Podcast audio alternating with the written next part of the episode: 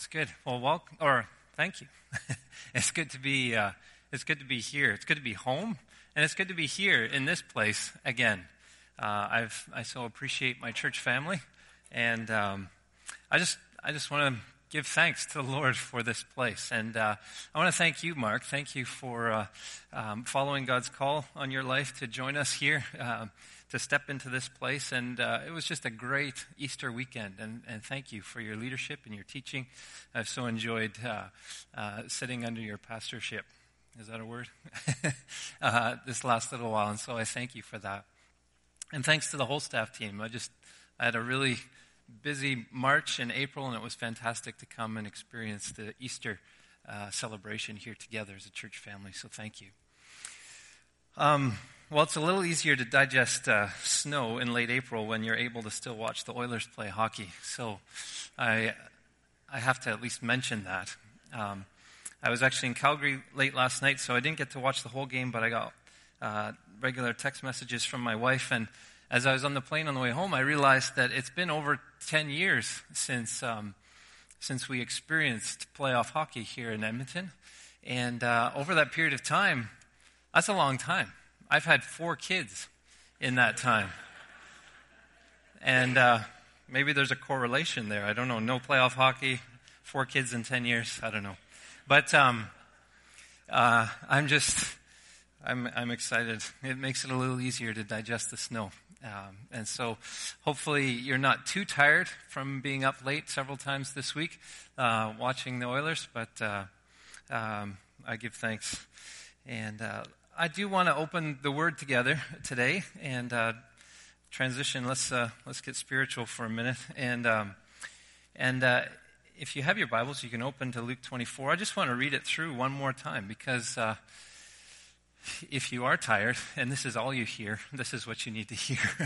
and so uh, let's read uh, Luke chapter 24, starting in verse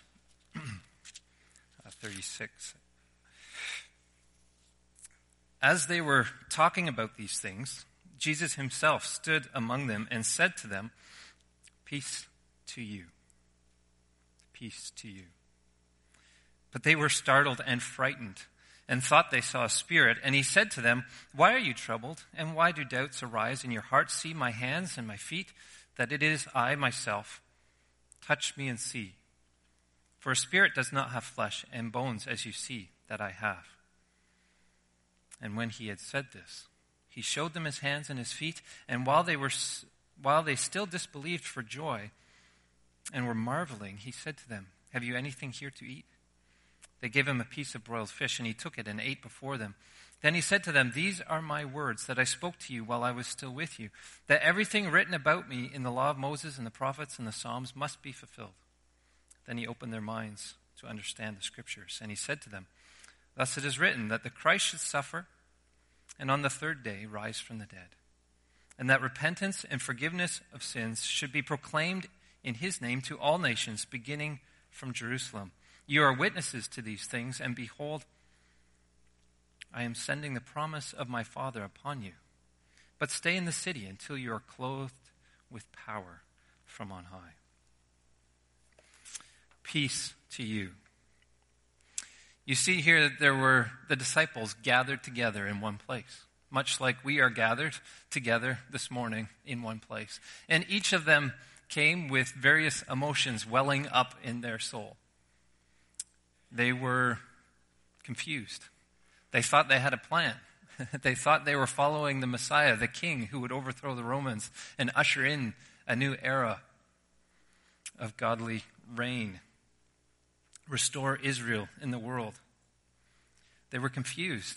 They were, they were confused because they heard reports that Jesus had risen. They, they, were, they were concerned.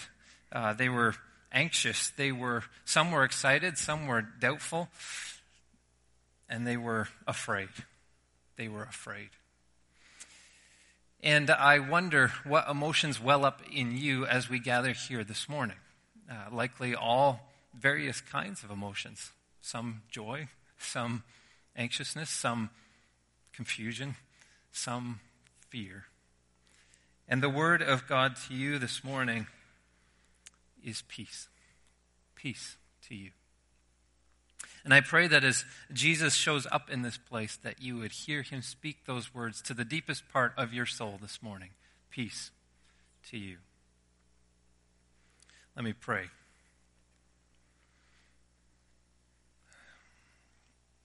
Lord, um, we thank you that you are God whose message is one of peace.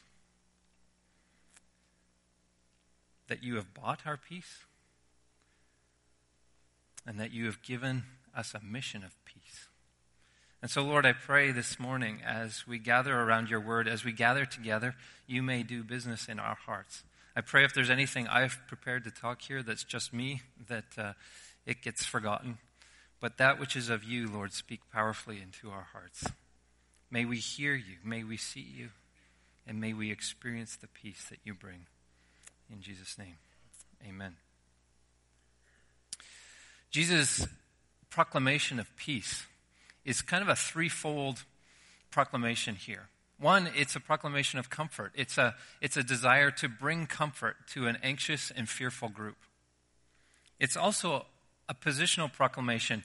He is saying that he has bought peace for us and that we are now in a place of peace. We are standing before the God, the creator God of the universe, before the judgment seat of him, the most holy of holies, and we are at peace. And it is a mission. It's a missional statement. Peace to you and to all nations. You are now my messengers of peace. It is you who are the agents of peace in the world. This is the proclamation that Jesus makes one of comfort, one of position, and one of mission. And I want to unpack those three a little bit this morning. But first, I want to talk a little bit about fear. Fear being one of the primary emotions that this group of disciples are experiencing. Yes, partly because they think they've just seen a ghost. uh, I, I, if Jesus showed up here in his glory, in, in this place, we would all be extremely frightened. In fact, the response every time that uh, an angel or God himself appears to a human being in, in visible form is one of tremendous fear. Such that the first response out of God's mouth every time is fear not. fear not. Fear not. And so, yes, that's part of why they're in fear, but they're also huddled together for fear of the Romans, of society around them. They're ashamed that they've abandoned their, their, their teacher, uh, the one they proclaimed as Lord. They abandoned him and denied him, and they're ashamed and they're fearful of what may happen next. And the problem with fear is, um, is, is a couple fold. I have a, a, colleague, for those who, who don't know, I'm in full time ministry. I work with a ministry called Power to Change, and I get the great privilege of being the national director of uh, the student ministry of Power to Change. So I get to work with students on campuses across the country. And one of my colleagues is working on a PhD right now, and uh, he did a survey as part of his PhD to figure out what helps and hinders students in sharing the gospel with their peers. And so, very simple survey. He called up hundreds of students and just asked them, What helps you share the gospel? What hinders you from sharing the gospel? And he just listened and he recorded all of the data and then he organized it. And what he has found is that there are three things that kind of help students share the gospel. And I'm imagining that this applies to you as well. It's not contained to 18 to 25 year olds. I believe it applies to each of us. And uh, they said evenly weighted. So as he had these hundreds of respondents and he asked them, What helps you share the gospel? He had three responses that were kind of evenly weighted. One was their personal experience of the gospel. So the more that they experienced the truths of the gospel in relationship with Jesus Christ, the, the more they were helped in sharing that. Secondly, just biblical knowledge. The more they understood God's heart for the nations, for the lost, the more they understood God's call on the churches, on, on their life to bring the gospel to those around them, the more they felt helped to share that, the more they felt compelled to share the love of Christ with others. Because as their biblical knowledge grew. And the third was what he called environmental factors. So the community they were involved in, the models that they were chasing after, the people who were in their life who were encouraging them, was part of the, the, um, the environment. So the things that they were invited to participate in, the activities that they were doing, those all helped create an environment in which they were able to share the gospel. So those three things were very helpful. As he asked the question, what hinders you from sharing the gospel? There was really only one answer. 90% of the students answered the same way it was fear. it was fear, social fear. And it showed up in all kinds of different ways, but it was all fear. Fear that their friends might reject them, that their current friends would just simply think they're nuts for believing in God and reject them and cease to be their friend. The other side of that, that strangers wouldn't accept them, that people they were seeking to become friends with, as they shared their life with them, as they shared the gospel with them, as they shared what was most important to them, namely the relationship with Jesus, that those potential new friends wouldn't accept them. And those two things combined, 90% of the students said was the biggest reason or the biggest hindrance to them sharing the gospel with others. Fear immobilizes us. Fear trips us up, ties us up. I think of Israel and Goliath. We often talk about the story of David and Goliath, but really it's the story of Israel and Goliath as they stood there as the army of Israel before this giant of a man and they were afraid. And they were immobilized, unable to act. Fear immobilizes us. It also shrinks God in our life. Fear shrinks God. I think of the disciples in the, in the storm. They're in the boat, and Jesus is asleep, and the storm rages around them, and you know the story. And they're afraid. They're afraid that they're going to die. And so they wake Jesus up, and they're like, What are you doing asleep? We're going to die here. We're afraid. Do something. And Jesus said, Why are you afraid? Where is your faith? And then he calms the storms. you see, when we're in the middle of fear, when fear grows in our life and begins to control us or dominate our, our life, our schedule, then God shrinks. It's, it's just, it's kind of like you can't have both. God shrinks. His room in your life becomes smaller and smaller. And so God becomes managed by us because we allow our fear to dominate. And so we shrink God and put him in a box and set him in one part of our life, and we think about him less and less, and we take him out on a Sunday morning and we marvel at his shininess, and then we carry on, and fear grips us the rest of the days of our week. And the problem with that is that uh, the world is not hungry for a small God. The world is not hungry for a small God. I'm not interested in serving a small God. You are not interested in serving a small God. And so, as fear controls us and our God shrinks, he becomes less attractive, and just the cycle grows and grows and grows. And so, the question is are we allowing fear to grip us? Is it pushing God out of our life? Is it shrinking his space in our life? Why would anyone want to join us in that space? And a big part of that is God is not safe. He cannot and will not be put in a box. he cannot and will not be managed. The world needs to see a, our God, the true God, who is so much bigger than any fear we may have. So, how does Jesus respond to our biggest fears? There are fears in my life that uh, I know I just have to overcome. But my biggest fears, I, I can't. I can't on my own. I can't, and, and I won't. and I don't know what your biggest fears are. I had a friend in university, uh, his biggest fear was public speaking. My biggest fear was research. It was, it was how I got through university. It's how I got my degree. If you're a student, maybe don't listen to this, but um, he and I were in the same program. So we had all the same classes. And our program was heavy on the group presentation the group work and, and, and class presentation. And so, what this enabled us to do all through university was he was a phenomenal researcher. He actually now has his PhD in nitrogen deficiency in carrots. But um, he, he, uh, he was a phenomenal researcher. He loved research. He loved being in the books. I couldn't stand it. I'd fall asleep within five minutes every time I stepped into a library. So, um, but I didn't have the same fear. He was debilitated giving a, a, speech. He would literally, I would watch him, he would literally stand in front of the class and he'd roll up his notes and he'd just be like, uh. so we came up with a deal. He would do the research and I would do the presentations, and we got really good marks. and uh, don't ask me anything about university because I can't remember, but um, I did get better at giving presentations, and, and that's helped me uh, in my role. so, um, everyone has different fears, and, uh, and, and our fears do immobilize us. How does Jesus respond to our biggest fears? Well, he stands before you and he says, Peace to you.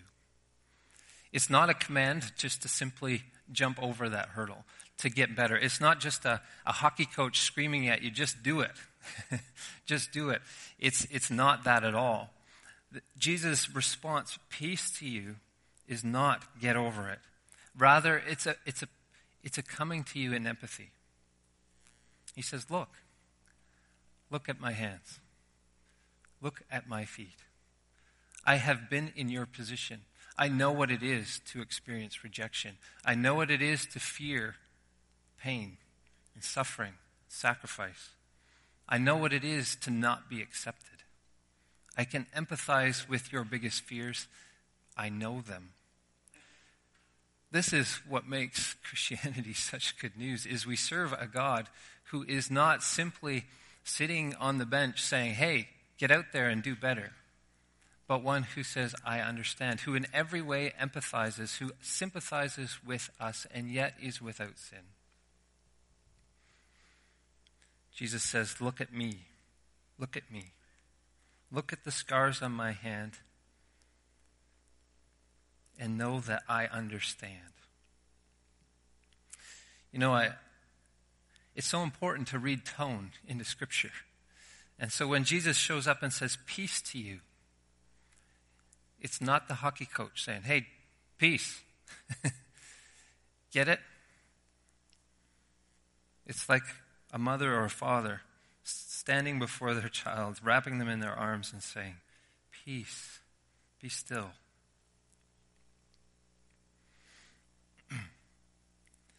Jesus responds in empathy. David didn't conquer Goliath because he manned up.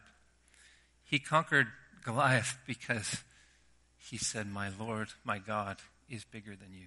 He will do this. And he looked to his God. The disciples didn't conquer the storm, they looked to Jesus. And he met them in their place of fear. He understands, he knows what it is to be afraid. There are fears in your life you cannot and will not overcome apart from looking to him and being clothed in the power from on high. He understands. He knows the pain. And He shows us the scars. And He brings comfort in that place. Peace to you. The second thing that Jesus' response to their fear was peace to you. It was a position, it was a, it was a, a, a legal change for them. He's saying, Look, once you were under the wrath of God, once you were alienated from God, once you were dead in your sins, and yet because of my sacrifice, you are at peace.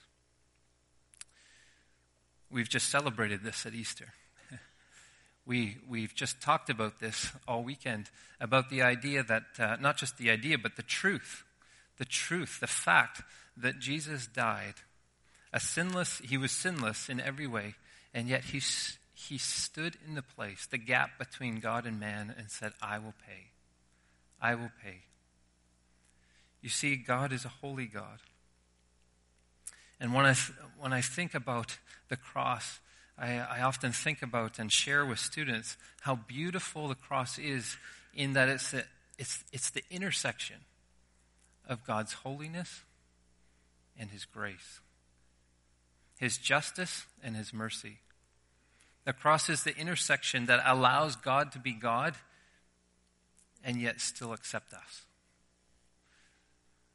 You can't have a God who is perfect and holy and just forgives who just, if we had a judge in our court system who, um, just because they liked the person in front of them, decided to disregard the law and its appropriate punishment and let serial killers go because they kind of liked the look of the person or because they were family or because they had some kind of relationship with them and cared for them, we would disbar that judge. We would condemn them for being unjust.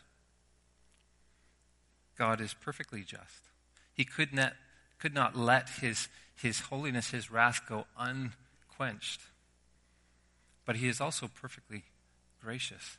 And so he is perfectly loving. And so in the cross, he says, Look, I will pay the penalty of sin myself. I will pour out my wrath on my son for your sake, so that you can be, the word we use is justified, so that you can be made right with God so that you can experience peace with Him. Jesus has bought us peace with God. and He shows up in their midst and He reminds them of this. He says, Peace to you. Peace I have purchased for you. Look at my hands, look at my feet. I have purchased for you peace. The third response Jesus has here is he says, Peace to you and to all nations. Peace is not something Jesus only offers to them. It's not something he only offers to you. He gives them a mission to be agents of his peace. He gives us a mission to be agents of his peace by bringing the good news that peace with God is something that all can have through the cross of Christ. And I love what uh, Luke writes here when he says, uh, or what Jesus says when he says, But stay in the city until you are clothed with power from on high. We are clothed in power. As Christians, as we've come to that place of surrender before the cross, one of the things the cross did for us is, is it bought peace with God. And so by being at peace with God, he made sacrifice once for all. The curtain in the temple was torn. You know this in the, in the temple, there was a space. It was called the Holy of Holies. It was where God's presence was most manifest.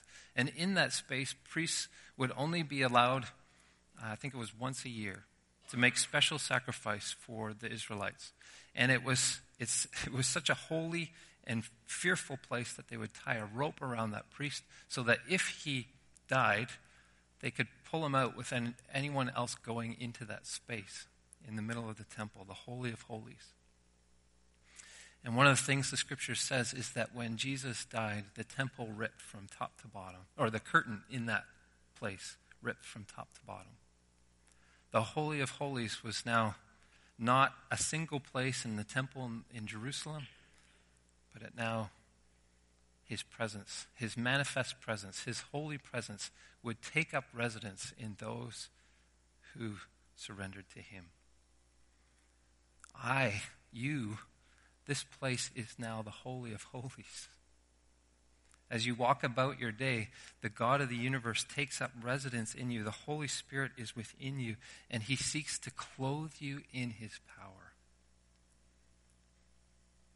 What space does fear have then when we remember that we stand in that place, that the God of the universe resides in us, that we are clothed in Him, and that His role his role in the Trinity is to glorify God, to bring, to make much of Jesus. And he wants to use you to do that. I am convinced that if you ask the Holy Spirit to open doors for you to make much of Jesus in your life, he will do so with much power. You just have to ask.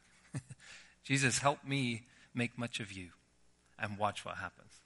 Just, just, if you prayed that every day for a week, and come tell me what happens. Because I am fully convinced that if you pray, Lord, help me make much of you today, you are going to see his power displayed in your life. It's a scary prayer. Secondly, in that place of mission, he says, begin in Jerusalem because that's where they were. Start this week. Start now. Clothed in his power. Where is your Jerusalem? And then thirdly, he says, but don't just stay here. Have a vision for the nations. He says to all nations, this message cannot be for just us. I love uh, the desire of this church to be a light to West Edmonton. And I also love that it has a vision to bring the gospel to all nations. If we don't dream about how God could use us as a community in this space to bring the gospel to all nations, then we're not dreaming big enough. God is not big enough in our world. He wants to bring the gospel to all nations. Jesus can use this church to impact the nations, and let's ask Him to give us that kind of impact, to be, to be peace bringers in the world. That's what I so want to be. and I invite you to join me in that place. And I know Jesus is offering you that same mission.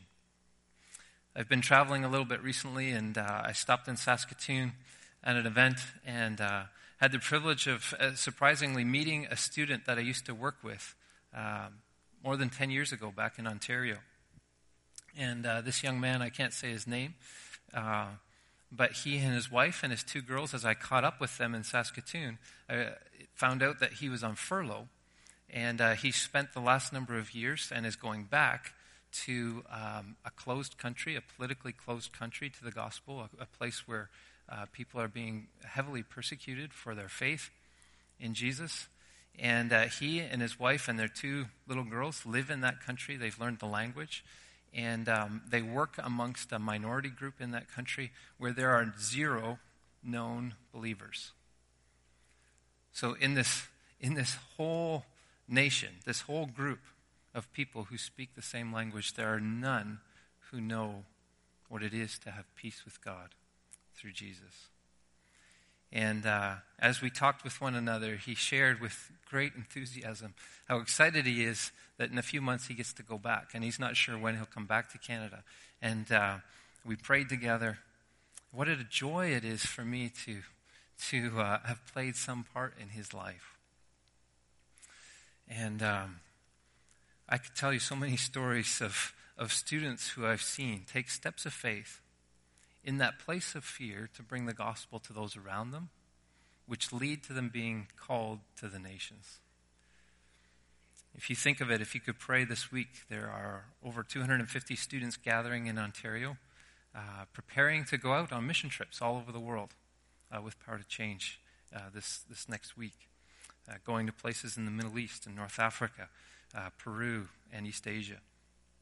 And so if you can pray for them, uh, these are 18, 19, 20, 20 year olds. There's 250 of them getting excited about spending their summer to bring the gospel to those who have never heard. Yes, they will experience things that uh, scare them like crazy. but Jesus will be in that place, just as he is in this place, saying, Peace to you. Be comforted, for I know what it is to be rejected be encouraged because your position is secure. I have bought it with my life. Be on mission. Be my agent of peace. This is the word Jesus speaks to us this morning. Let me pray. Lord, we thank you that you know what it is to experience fear. So much so that the word tells us that your, your your sweat became thick with blood, knowing what you would experience on the cross for our sake. And Lord, in the midst of that fear, you were without sin. That we might be purchased for you.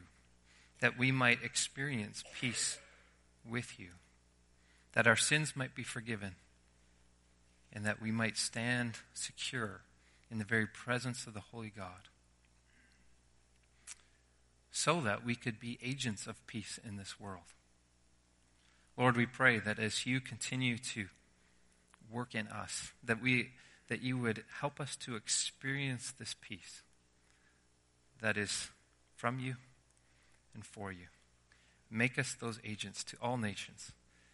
Use us powerfully to magnify your name, to make much of you day by day, both in West Edmonton and around the world. Give us eyes to see how you would use us and continue to clothe us in your power that you may be made much of and that peace may reign in this world on earth as it is in heaven, we pray. In Jesus' name, amen.